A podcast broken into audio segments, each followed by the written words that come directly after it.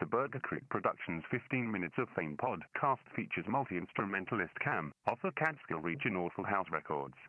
Here's the song I Think I Broke My Time Machine from his latest project, John's Coltrane.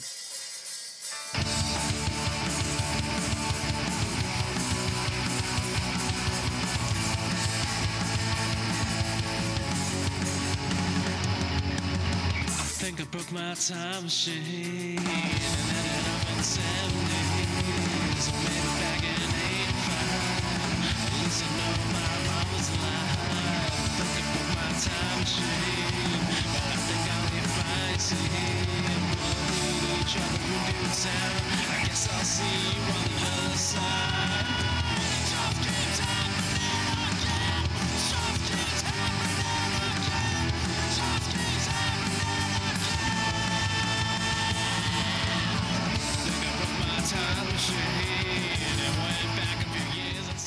Welcome back. I'm glad you uh, you wanted to do this again. I know there's uh, we have much to discuss on this uh, on this episode. So, without uh, further ado, I'm uh, I'm welcoming a very wonderful human being. Um, his name is Cam. He plays with well, I should say represents a number of different groups. Um, in, in in your past, I guess, so to speak, the Pom Pom Girls, the Pretty Lips, and your most recent uh, project, John's Cult Train. Um, let's try this again for a second time. Welcome, my friend. I, I appreciate you taking some time. Well, thank you for having me again. After uh, after the mishaps that happened in between then and now, there's a lot to cover. Well, that's good. Now uh, we'll we'll kind of we'll get right into it. You you have a new project. Um, it- it's kind of morphed a little bit. It, its final iteration, John's Cult Train, and you dropped an album called American Breakfast on Valentine's Day 2021. Um, I know this because of what you've shared with me outside of these recorded conversations, but from the onset of this project. How has it morphed to become what it is today, slash when it was released on Valentine's Day? well, this is a little bit of a long conversation, and I'm gonna, or at least a long answer. So I'm gonna do my best to, I guess, protect the innocent and the not so innocent involved in this, because you know I'm not trying to start a big thing, but uh, so. Uh, the Pretty Lips, we did a thing for Box Fest, and we played a we played a show. Um, you know that was a big deal being able to like be outside and do a socially distant raver where people were kind of into it. It was nice, and then I want to say like a week or so afterward, I'm like trying to get ready for the next thing I want to start working on. Come on, Feel the Pretty Lips 2, which was supposed to be either an EP or an album at that point. And then I kind of get approached by Phil and Nick, who they both said like, "Hey, listen, we really liked working with you. We really like what you do. We kind of want to do something a little bit different and go off in a separate direction, but we would still like you to join us for this thing." And I said, "Yeah, sure, why not?" And we kind of went through uh, a couple months of practices and trying to like get these songs down because I had written a lot of songs that were again they were going to be for a Pretty Lips album. Mhm. So we practiced it and then eventually we recorded it. We were actually going to go by a different band name, but I'll get to that in a little bit. So we started recording all this stuff. We get it all finished, and then about a week or so after the recording, more like at the uh, end of January, beginning of February, I get this, uh, I guess, kind of train dropped on me from Nick and Phil that apparently they don't feel comfortable working together in the context of a band because they feel like I'm the like I wrote all the songs and that it's my ideas, my songs, my covers that I suggested playing and all that. And so they were just like, this is sort of your solo project now. You can kind of do uh, whatever the hell you want with it. And, you know, I said immediately, like, okay, first thing I'm doing is changing the name because what we were working with at the time, it worked, but it wasn't great. So I changed it to John's Cult Train because I figured that's catchier. That's going to get people hooked a little bit more, I guess, because there's a lot of power in a name. I don't think people realize that anymore. Mm-hmm. I, I definitely agree with that. Definitely agree with that. So what you're hearing on the album is still pretty much what it was supposed to be anyway. It's just it went through a couple different iterations and is under some different contexts. Excellent. Now, was was the plan because I know Nate from Black Mesa also had some input into the record. Was that was was he kind of slated to to lean in, or was that something brought on after some of these additional changes had already happened? Um, this is stuff that happened during the middle of the recording sessions because before before we really started recording, we kind of went through some planning and we asked like, okay, well, what do we want to do? What do we want to sound like? And, you know, Nick, he was very hell bent on like, oh, well, I spent however much money on all these pedals. I would rather try to make sounds myself.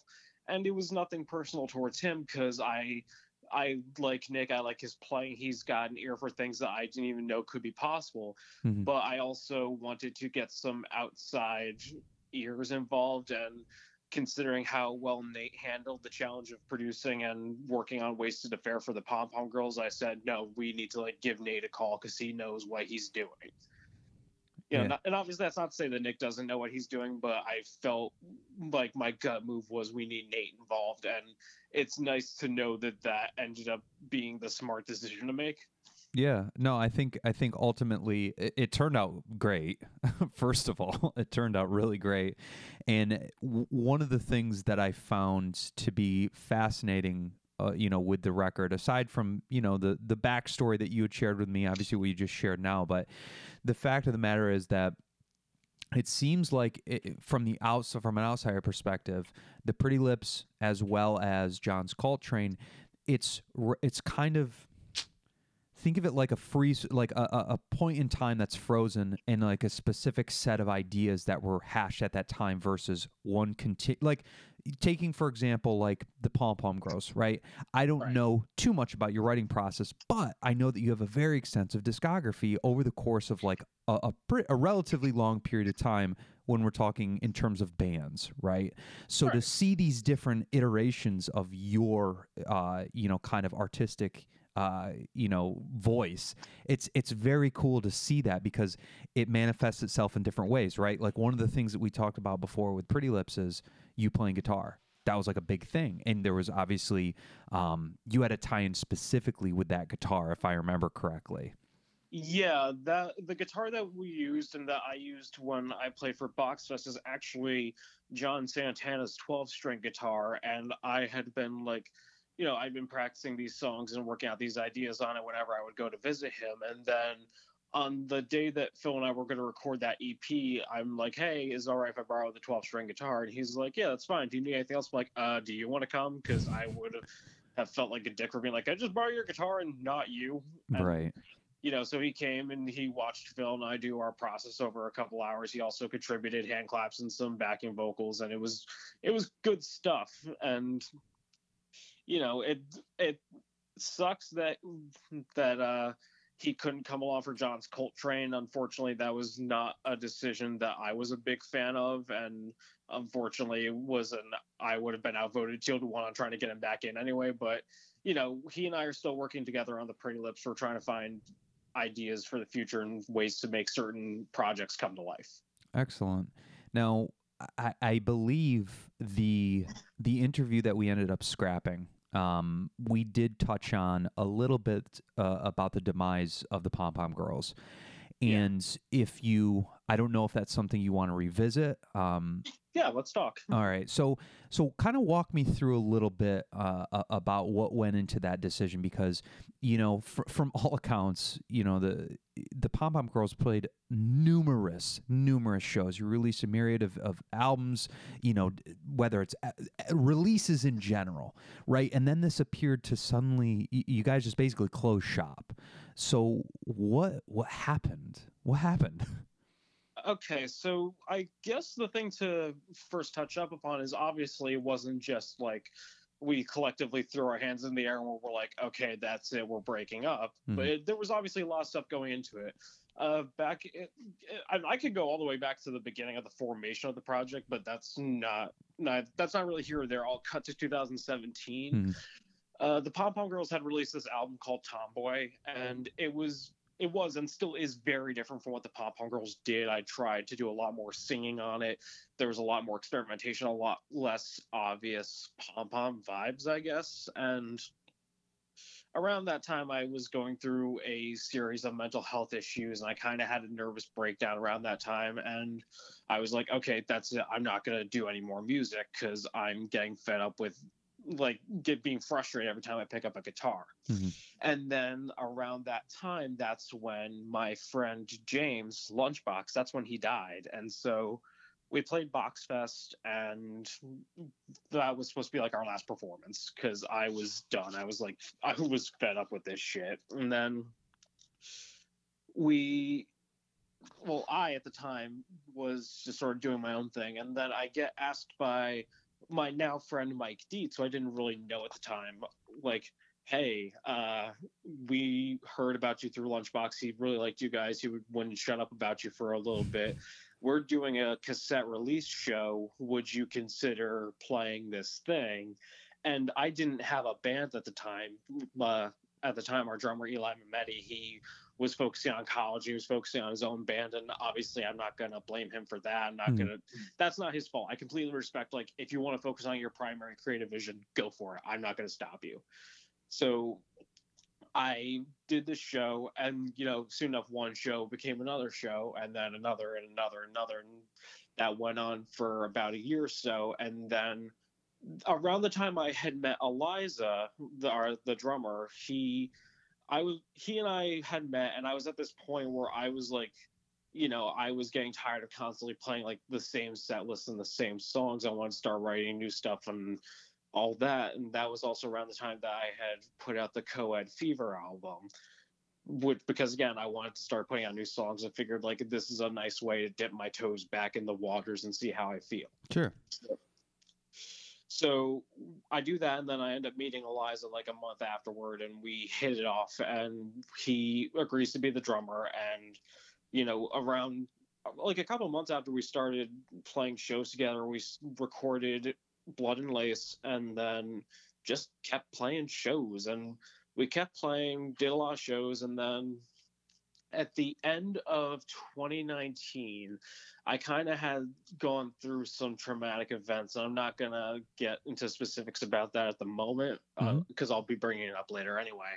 And I decided that the best way to work through that was through writing music. And, you know, the whole time Eliza was very supportive and he kind of was more of a therapist than any person should be to anyone else without getting paid. And I am thankful he did that for me. So we played a lot of shows and then it started coming to a head when we played our first show of 2020, which was in like this kind of medium-sized basement in New Paltz, and it was packed with college kids who most of whom I assume had never seen or heard of us before.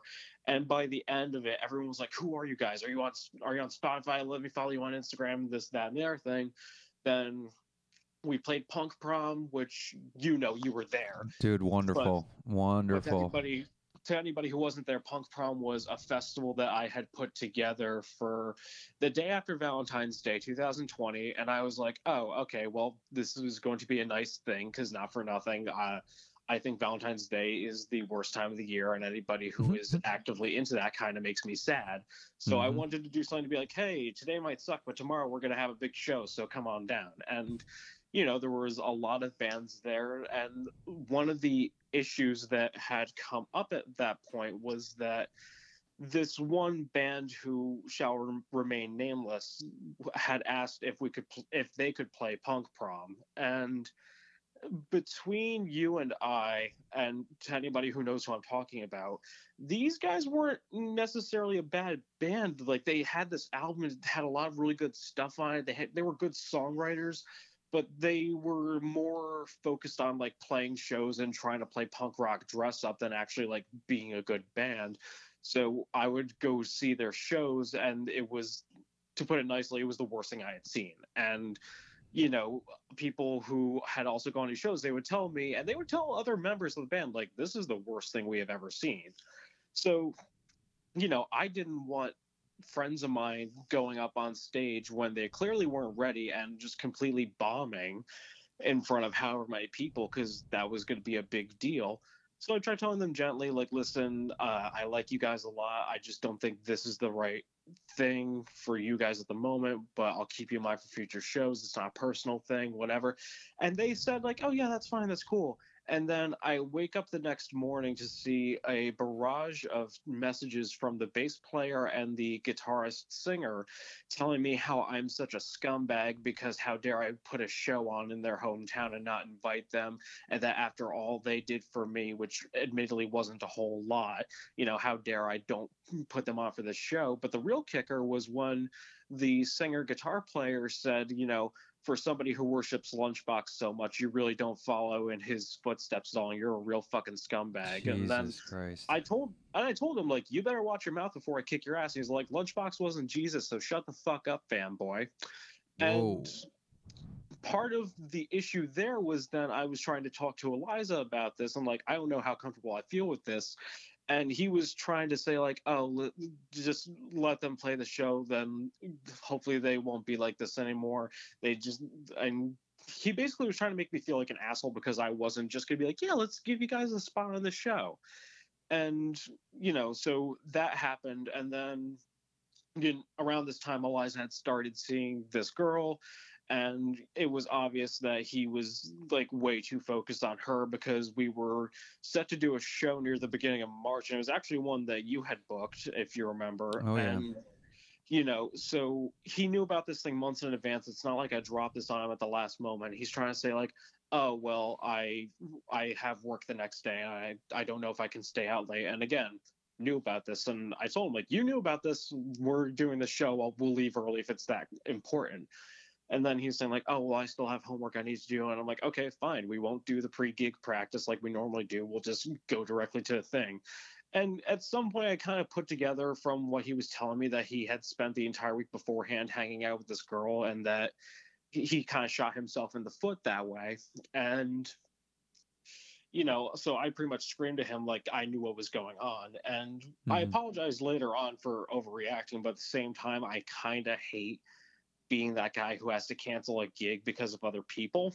right. And you know, I just I don't like being that guy, especially consider if if it's one thing, it's like I'm sick and throwing up and I don't feel good and I have to cancel show, fine, so be it. I'll I'll swallow my own pride. But when I'm the one who's like doing all the behind the scenes work and all I'm getting is, oh well, I just don't know if I can do this anymore. And the real kicker was it wasn't the real kicker was that the last thing that he mentioned was that like the last excuse was oh well uh, i'm worried about covid and then the pandemic which you know it would have made sense if this was like further along but you know he knew about this and decided that that was going to be the last excuse at that point. I just sort of threw my hands up in the air and gave up. And you know shows started getting canceled one by one that's sad and everything. And then he mentions he's going to be moving in with this girl uh, Dave Baccio comes by to film us doing our last practice, and he's got video of that. And I've been trying to get him to send that to me so I can do the edits on it or whatever. But it's it's another thing. I we got photos, which is good for now. But he moves in with this girl, and then it starts to become like this thing and we would practice and she would be there and i'm saying like hey i'm a little uncomfortable with having another person in that practice sitting in with us and watching all that because now i feel like i have to perform for an audience. Right. and he's trying to make it sound like oh well you know she's my partner. We have to be everywhere together. We have to do things together. And i'm just like okay he's he's still dating her. He's still in the honeymoon phase. Whatever. I don't care. And then this kind of keeps going on and a little bit for more aggression towards it keeps building up and up. And then i remember at one point she kind of tried doing this thing where i don't know if you've ever had to deal with this but it's kind of in the tone of kind of joking but not really. Like you know if if you're asking me something and i say no you can just be like oh well i was only kidding anyway that sort of thing. There's I, I feel like a lot of times there's truth there's more truth in that than I think people realize. That there's it, there's always some like deep. I don't know. You can just t- you can tell intuitively. You can pick up on that shit. It's not very difficult to do so. And when people automatically that is their kind of that's what they defer back to. It's like really though. There there's there's got to be some shreds of uh, truth in there. You how, tell me how you really feel. That type of shit, right? Yeah, and so she tried pulling this kind of kidding, but not really on thing on me where she's saying like, "Oh, well, do you guys need a singer? Because I can sing." And I picked up on that, Oof. and I told her like, "I'm sorry, but the only people allowed to sing my songs are myself, my friend Mike Dietz, who you've seen come up and sing songs at shows." Mm-hmm. And Lunchbox, who unfortunately is no longer with us, so he can't make it right now. And I can tell he's like kind of mad at me for not being on board with this idea, Eliza. And so I just brush it off as being whatever. And then at the beginning of June, I kind of go through a, a bad breakup with uh, someone who I kind of thought I had a future with. And it was depressing. It kind of felt like the rug had gotten pulled out from underneath me. And I'm trying to like hang out with him because I don't really have any other friends and we're in the middle of a pandemic. I'm Mhm. trying to hang out with him, and once again, he he and her are both just like latched together at the hip, and they're making me feel very awkward, third wheeled, whatever. And you know, this goes on for a little bit more. I have my birthday party on the 18th of June, which is the day after my birthday, and the whole time he's like kind of trying to make me feel bad about the fact that I said that she couldn't come. You know, he's trying to be like, "Oh, well, she's my partner. I haven't been away from her for this long and however long, and I need to get back to her at this time just so I could be with her again because we got stuff going on. And I just miss her so much and all that."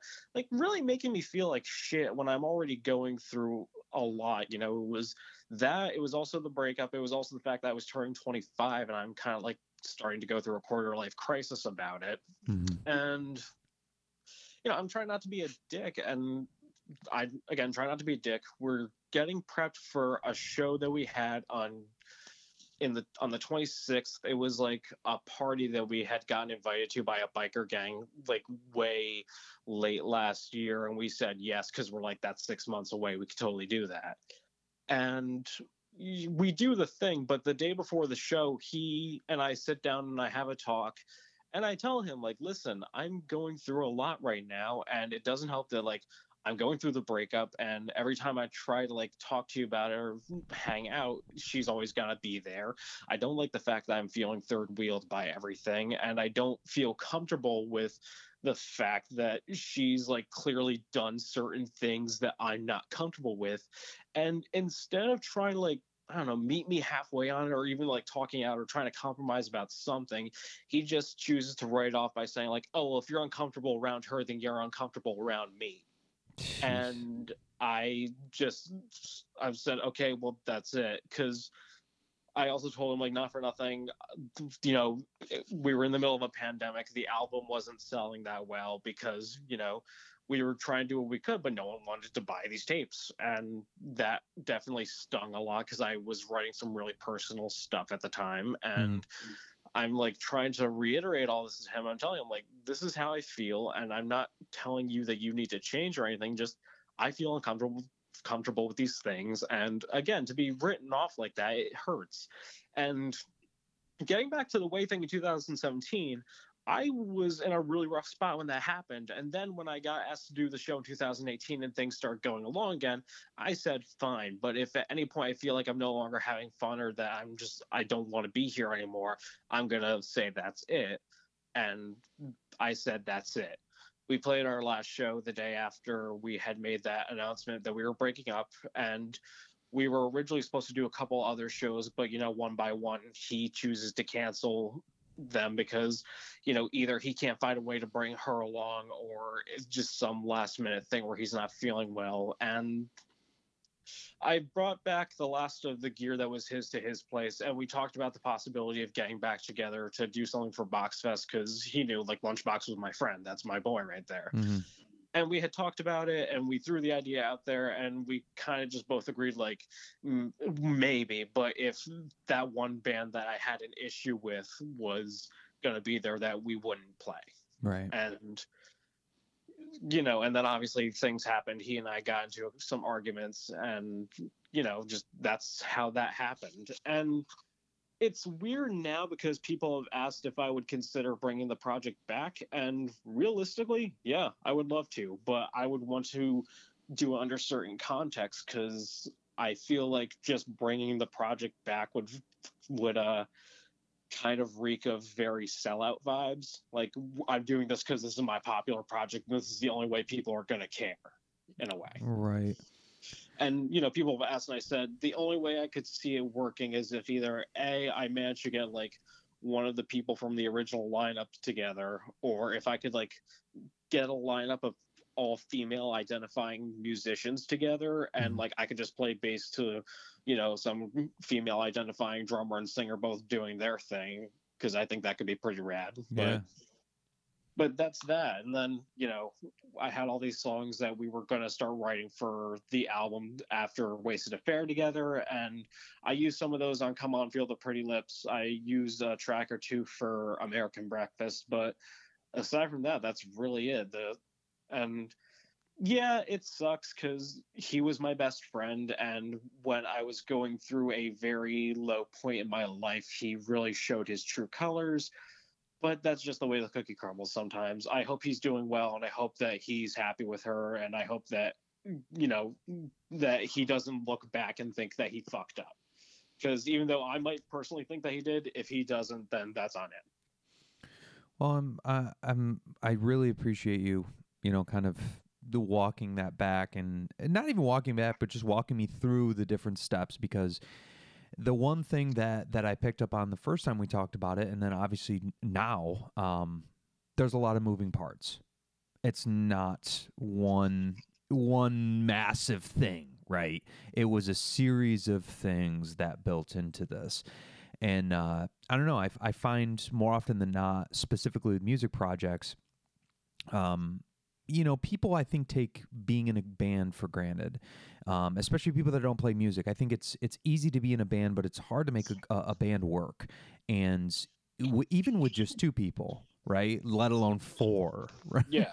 you know, or And- three other people, you know. and it's it's tough because you know I didn't want to speak about this publicly for a long time because I, you know, like not for nothing, Pom Pom kind of has a lot of these fanboys now, and I don't say that in a bad way. Just like you know, there have been a lot of these people who have come out of the woodwork who were like, "Oh, I was at this show; it was one of the greatest nights of my life," and you know, I refused to get public about that for a long time because I didn't want these dudes trying to write this girlfriend off as a Yoko, which Mhm. that's got like a whole bunch of sexist, racist, problematic connotations to it. And I'm not I'm not trying to have that happen, but at the same time I kind of realize I can't keep protecting the feelings of people who clearly never gave a fuck about mine. Yeah, it's that is tiring. And you know, there, that's those pe- yeah, those pieces I mentioned, that's also not including of like a couple of my personal perceptions of certain things that you know I don't want to go on the record and say like oh well this was clearly going on in X Y Z because you know I might I might be an asshole right now for having just unloaded that entire thing but there's a whole lot more I could have gone deeper on. Well, like I said, I'm I'm glad that we did we did have that, or I was able to kind of you know talk about this again with you because I think it's important. I think it's important to understand kind of the the story behind it, um, as it were. Now, s- switching gears slightly, um, because I know the we had uh, initially had chatted uh, a little bit about Britney Spears, and I, I'm before we launch and before I launch into this question, did you end up seeing that documentary, the Framing Britney Spears documentary?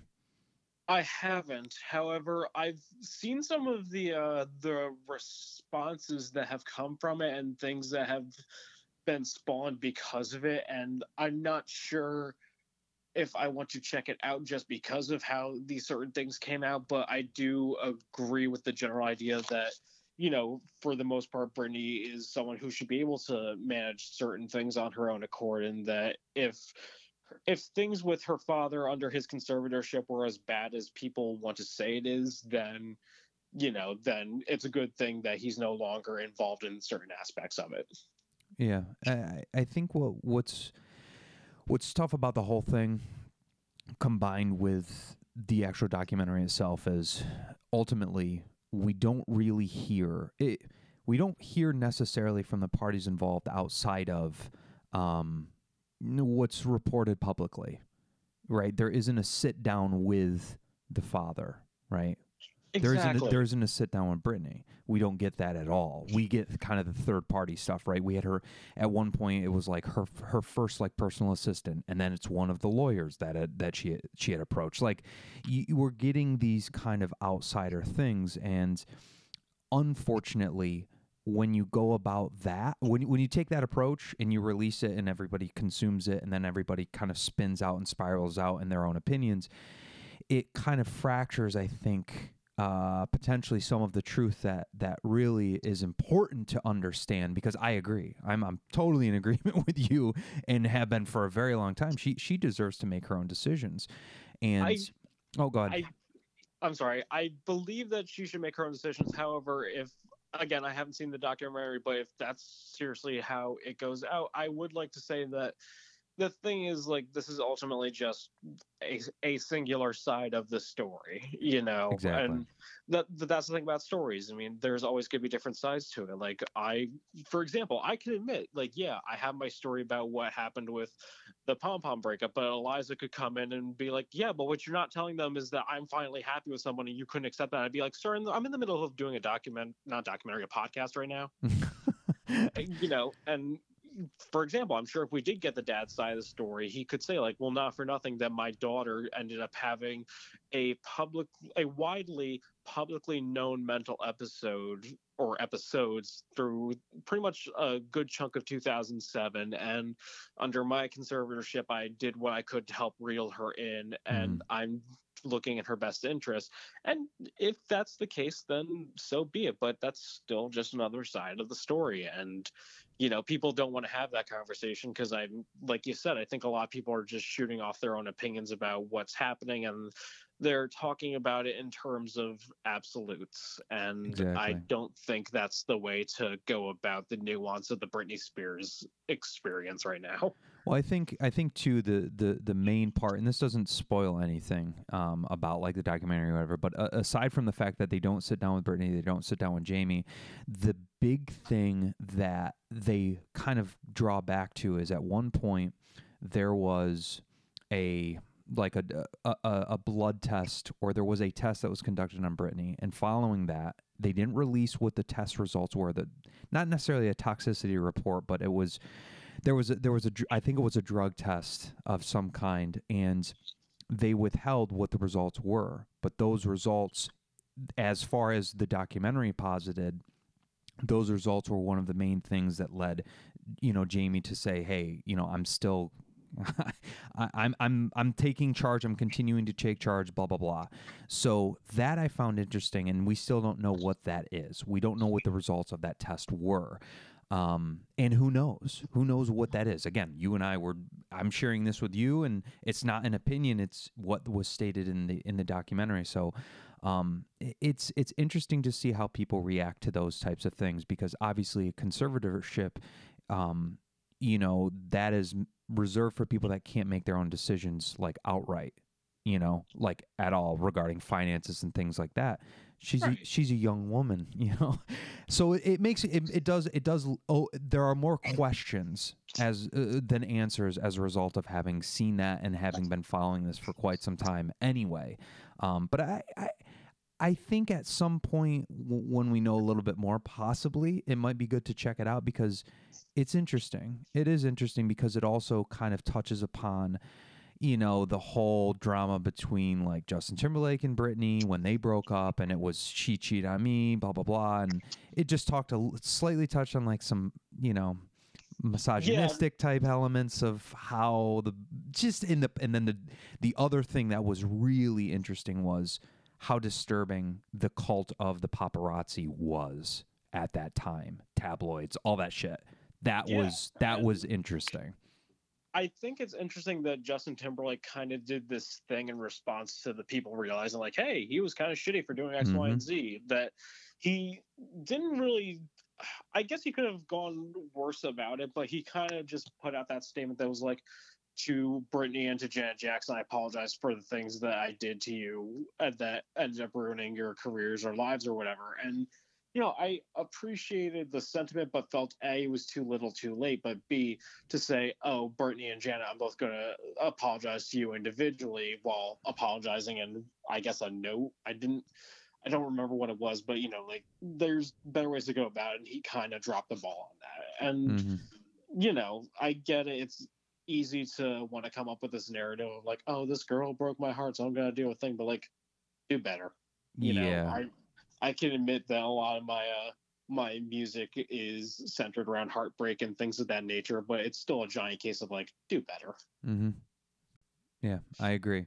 Now, um, I did learn back when we had recorded uh, the first, I guess, take of this episode. You know, on top of you being a songwriter, composer, frontman, singer, bassist, guitarist, um, and you're also extremely photogenic, you had wrapped up a book that you had been writing. And are we any closer to? Is that has that been released? Are there uh, kind of talks to have this released? What was uh what's the uh what what is the book about? If you can if you can speak to that a little bit because I find that very fascinating. Oh yeah, absolutely. Um, the name of the book is called "The Joys of Bowling" or "My Complete Se- History of Sexual Failure," Hmm. and it's kind of a a collection of short stories in like in manuscript form, like you- like you know what they would give to actors and actresses for reading their lines and everything, something like that, and it kind of just touches on a lot of things that are inspired by conversations or events that happened in my life. So even though I'm not directly pulling from any like any specific thing, like oh, I'm gonna talk about the time that I had like this really awkward first date that turned out to not actually be a first date, and then you know stuff like that. But mm-hmm. I, I do have certain references to these things, and. Uh, right now, the book has been finished for however long. I'm just like I'm going through the first draft right now. I'm trying to read and think like, is this something that I would feel comfortable putting out into the world right now? Mhm. And you know, there's obviously lots of things that I need to dive deeper into, and that I really need to like cull a little bit more because I don't want to just put out like an, a however many page thing and be going. um, but you know, and- also there's a. I started writing that thing in 2015, and there's a lot of things that uh, I don't want to say haven't aged well, but it's. I'm going to be honest. It's very much told from the perspective of myself and my fictionalized versions of myself throughout this thing.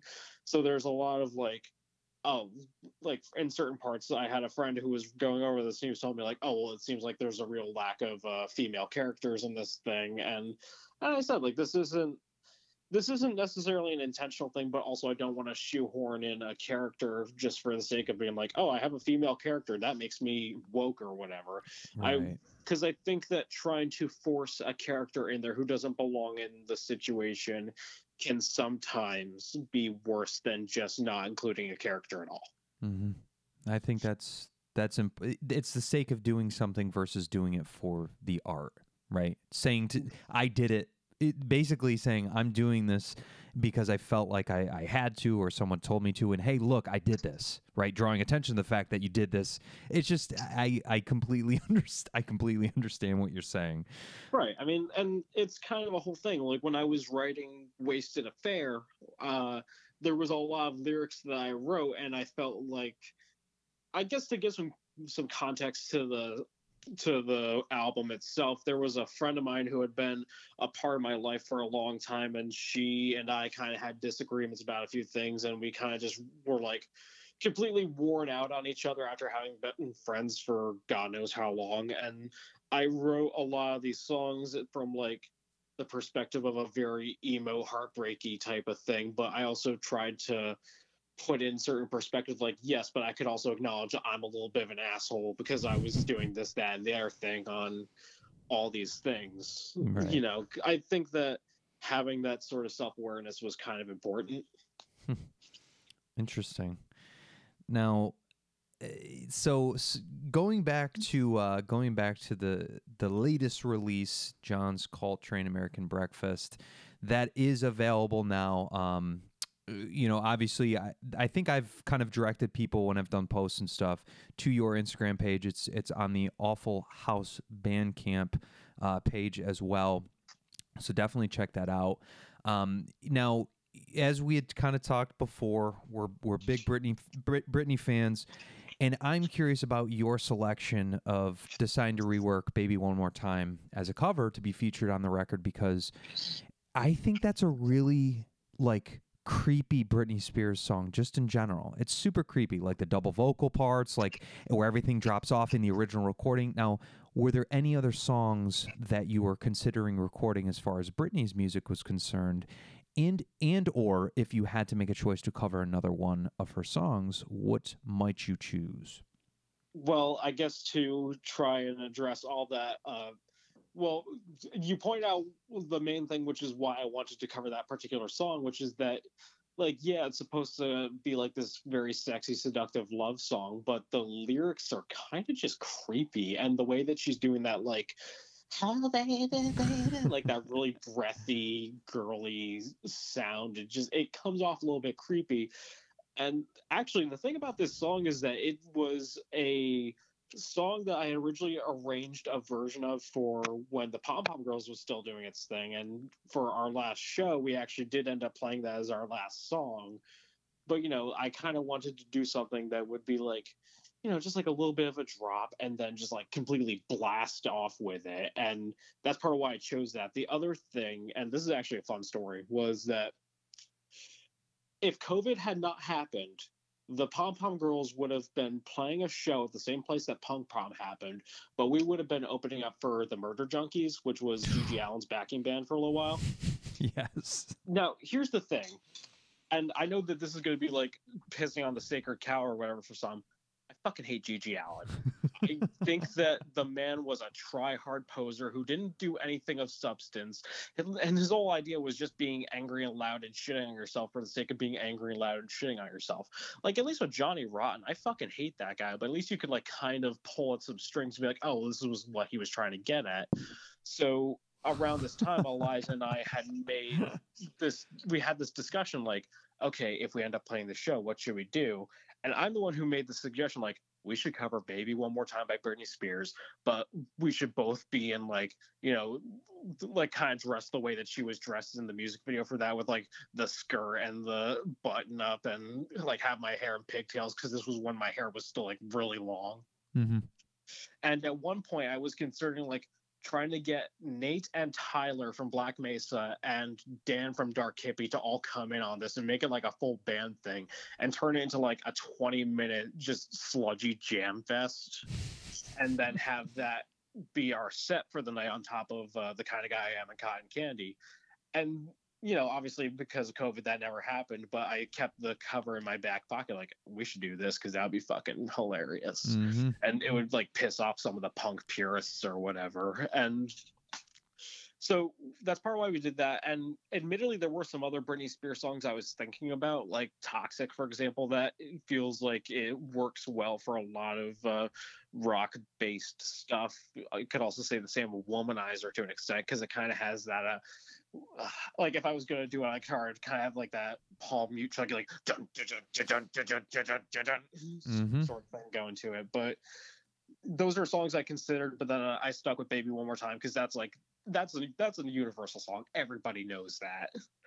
You know, I feel like it, even though yes, Toxic and Womanizer are also like well-known Britney songs to a lesser extent, they don't have the same brand awareness of "Oh baby, baby, how was I?" and you know, so we did that. Then we had done the version that we did at Box Box Fest for the Pretty Lips, and then we did the version that we do on John's Coltrane, where that closed off the record. And admittedly, I'm a little bummed that it only ended up being like a two minute long thing because I wanted to kind of keep the spirit of the original idea in mind and turn it into a God knows how long sludgy jam. Mhm. But I think it kind of, in hindsight, in the context of the record, kind of ends at the right moment. Yeah, I I I, w- I would agree with that. And um, to to touch on you know some of the other ideas you were floating around uh, for covers too.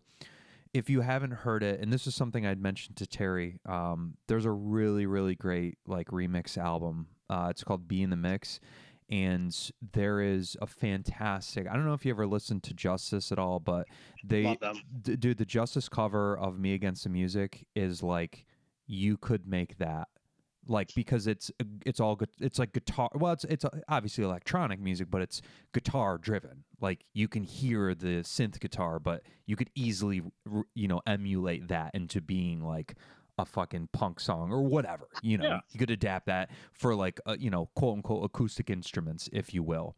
Um but uh no I, I i love i love that concept. And and yes you are correct. I think it ends you know as far as as far as the album because it all it's eight tracks right? And uh american breakfast is eight tracks. Is that correct? Yep, eight songs. yeah it's i i, I think too you know despite you know the, what we're we're basically going on a full year of being in quarantine it's like that's i feel like the one thing that bands have kind of struggled with and, and artists have struggled with at least from what i've seen and from who i've talked to it's it's not necessarily that there isn't inspiration it's figuring out the best way to unleash things right? Um, yeah, and you know, I I was talking with a friend of mine about this who, you know, he likes my music, but he's also been quick to tell me like if something sucks or if I could do better. And he told me that he thinks that this is genuinely one of those albums that people are going to look back on in about 10 years and say like, "Oh, well this is what I was trying to emulate when I was doing my thing." And I it's obviously too early to tell if that ends up being the case, but if it is, I'm that would be fantastic. It's would be great. And you know, it kind of sucks that John's Cult Train isn't doing anything anymore and that, you know, I'm not really working with those guys. But at the same time, I think it's better that way because it really preserves the sanctity and the beauty of what this record is all about. You got it right in one. There's no need to keep trying. Well, dude, that is uh, that was perfect. That's perfect. That's how I'm gonna end the interview. that's well, that's I perfect. uh, well, I hate to jump in on your perfect thing, but you know, again, I obviously love Nick and Phil and would love to work with them at some point in the future. But I think uh, now's the time to really focus on doing something a little bit different. And because again, I got it right in one, move on to the next thing. Hmm. And if the next thing ends up being like, I don't know, come on, feel the pretty lips too or whatever, so be it. Then I hope y'all are ready.